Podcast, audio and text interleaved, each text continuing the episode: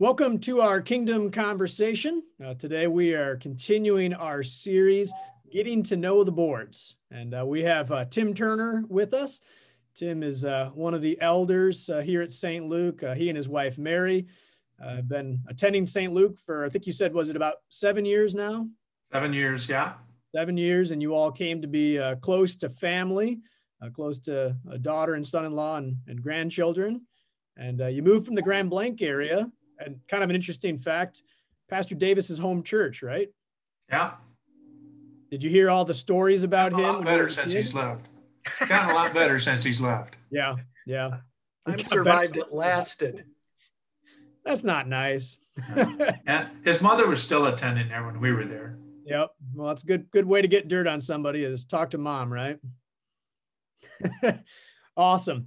Well, uh, thanks for being with us and uh, kind of the behind the scenes for what we're doing in these uh, uh videos is um, getting to know the boards. And, you know, with me uh, moving into that role as senior pastor, I'm going to be interfacing with boards uh, in a way that I really hadn't been doing much before. And this is an opportunity for me to learn more about these boards, the governing board and the board of elders. But we figured why not let the congregation kind of lean in on the conversation uh, and learn more as well, because uh, folks may not know too much of what goes on uh, with either of these. So, um, kind of kicking us off, um, Tim, how long have you uh, served as an elder, and um, what what led you to say yes to this? Well, actually, when Mary and I were at our previous church, I held a number of positions I was the president of the congregation for uh, six years there, mm. and uh, so we've always been totally involved in in the church. And uh, when we came here, I actually told Mary, I am not jumping into anything, and I'm just going to sit and sit back and watch what's going on and everything. So I did that for about a year. Okay. And uh, then, yeah, how'd that work? Huh? yeah, how'd that work? Yeah, it, well, it lasted a year, and that's basically about what I uh, what that's I commendable.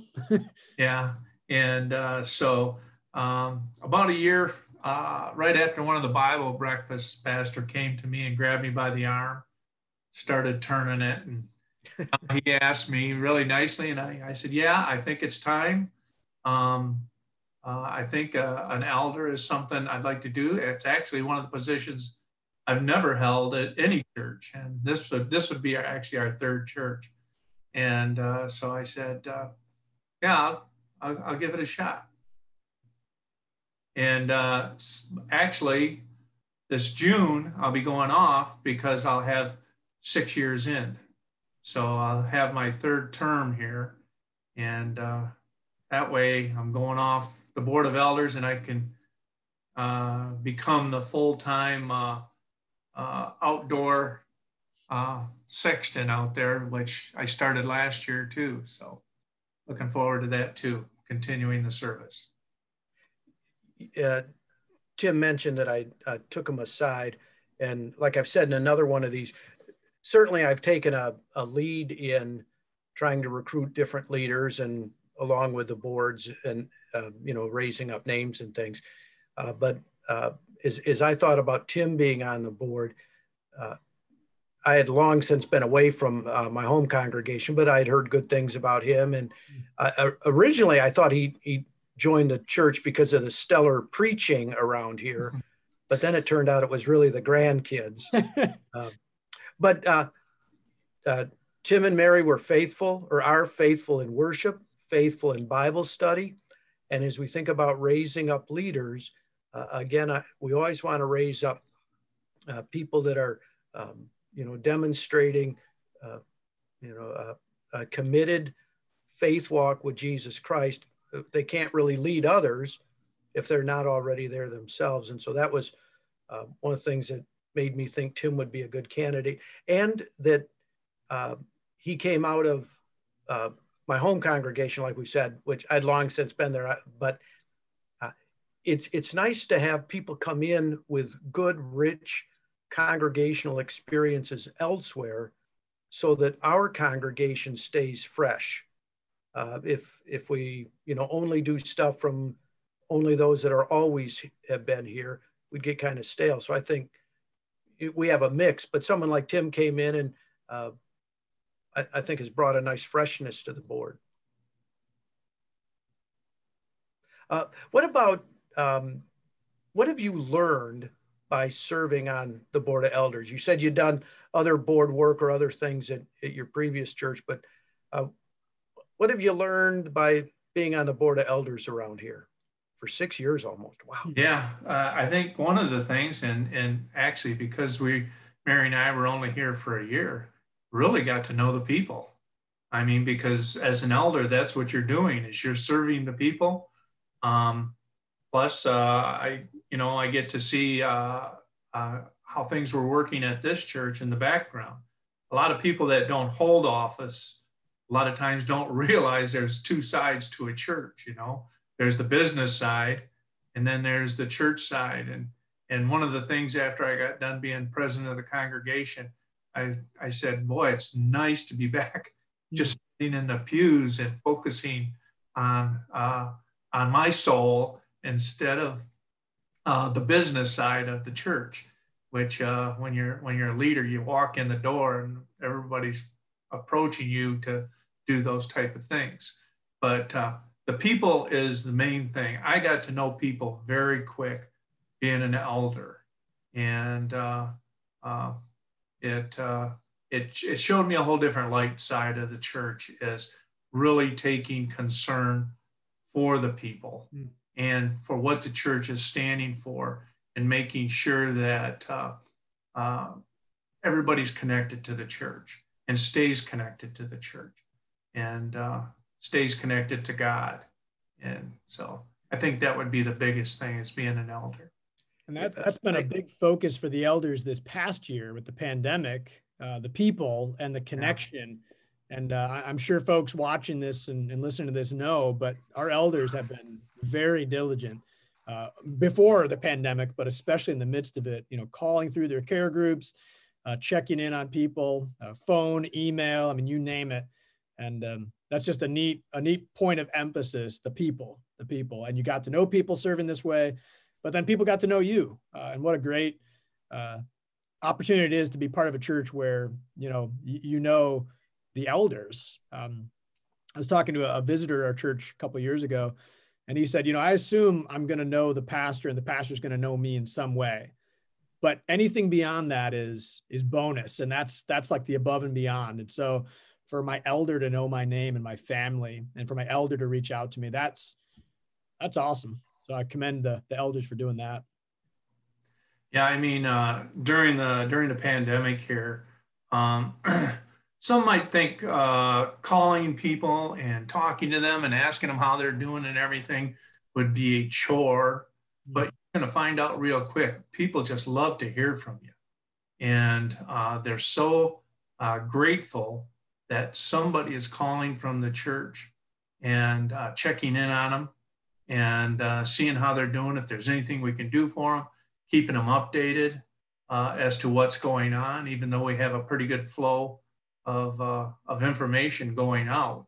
Uh, I know at the beginning of the, the uh, pandemic, when people were at home, um, I told them, you know, are you signed up for this? Are you getting this information? And no, no, I'm not. And I said, well, please contact the office and make sure your emails are up to date and make sure you're requesting this information because mm. it's we're, we're trying to keep you updated all week long so but they awesome. truly. They're truly grateful when you do contact them. Yep. And uh, many many hands make light work. And so having all the elders do that together just has a, a massive impact. Now i'd imagine there's a lot of things that people don't know about what the elders do. And um, you know have, have you um, encountered any things that, that you think people might not know what the elders do?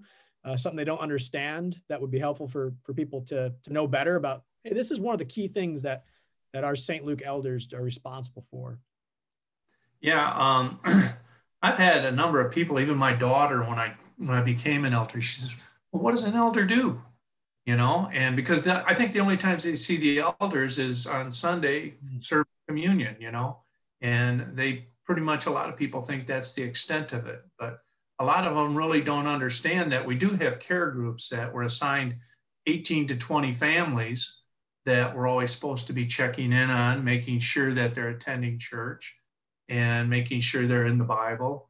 And uh, one of the things uh, I do as an elder, and a lot of the elders do, is we make sure that when it's their birthday or their anniversary, we're calling and wishing them, and they really, really enjoy that. So one of the things elders do is we keep track of a certain portion of people within the congregation to make sure everybody is um, is being uh, taken care of as a care group. And then the other side of the, the elder functions is uh, is the, the church side. I, I'd call it the church side, but um, is we're there to, to, to help the pastors. We're there to help guide the pastors to make sure the pastors aren't straying also, um, that uh, they're staying in the gospel and that we're, we're teaching what uh, uh, Missouri Synod says, this is the way we're going, this is what we're teaching, we're doing that. And so uh, uh, also, the, the elders do things like funerals, uh, prayers and anointing. Um, we do baptisms, we do communion. Um, and so, first step class. Yeah, we, we teach a new member class. So, when there's new members coming in, um, uh, every what five months or something, we actually run a, an 11 week class to get them familiar with the church to get them familiar with the Bible. And it's at that time that we get everybody to uh, to make sure that they're in the Bible and that they understand what we believe at St. Luke, and that they're not buying into something that they're going to say later on. Whoa, I, I didn't realize this church stood for that. And so uh, that's that's big portion that the elders were doing. And I mean, we've had classes up to 20 people in them at one time uh, that uh, the, elders are teaching. So there's a there's a number of things we do behind the scenes, and there's a, a number of things you'll see us do in front of the scenes. You know, as as I recruit the fellows, uh, I often tell them, uh, while helping with communion is the most visible thing, it surely isn't the only thing, and not even in a sense, not even necessarily the most important thing. Yeah. And uh, so, yeah, all those. Uh, another thing that uh, I think about what the elders do uh, is they set the spiritual tone, mm. you know, by their own beings. And, and so, you know, like I said earlier with Tim and Mary, they were faithful in worship and Bible study. Uh, you don't want someone who's never around. So that example is important too. Yeah. What about uh, Tim? How do you see the work of the Holy Spirit here at at St. Luke?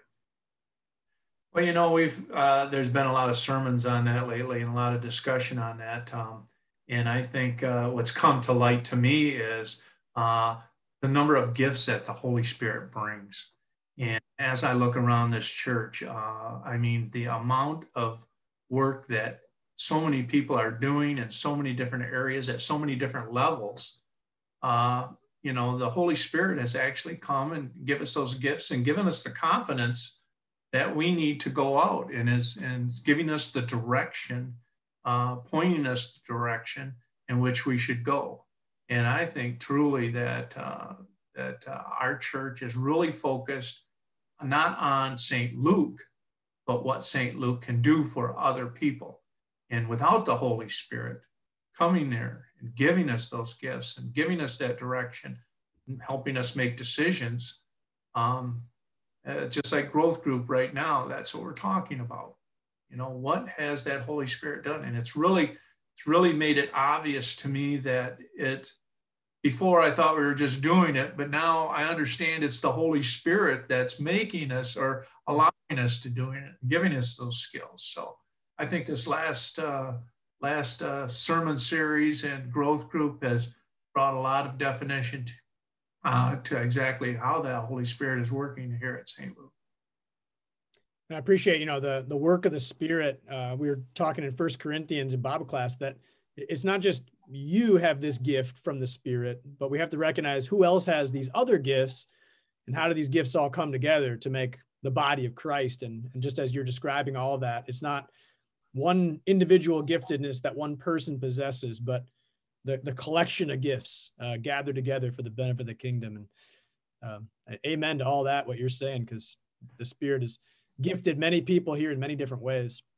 Yeah, the I mean, uh, one of the lessons from last Sunday was, and this is the first time it came to light to me, um, was when the foot says, "I'm not part of the body because I'm not the eyes or I'm not the ears," but and when Pastor had said, um, "There's the body," and then there's everybody doing every little piece of their work, and that's when it you know dawned on me even more that that's what that passage was talking about is you may not be able to see because you're the eyes, but you're the feet that are taking you places. That's your job.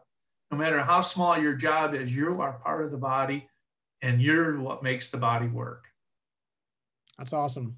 Well, Tim, thanks for uh, your reflections uh, here. This has been great. Thanks for the work that you do uh, with the elders. And uh, thanks to the elders as a whole uh, for the work that they do. And uh, I think this is going to be very helpful for people to kind of get an inside view of what it is that you all do and um, the, the, the, work that's being done through our elders. So thanks for taking the time. And um, Pastor Davis, you want to close us in a word of prayer? Sure. Let's pray.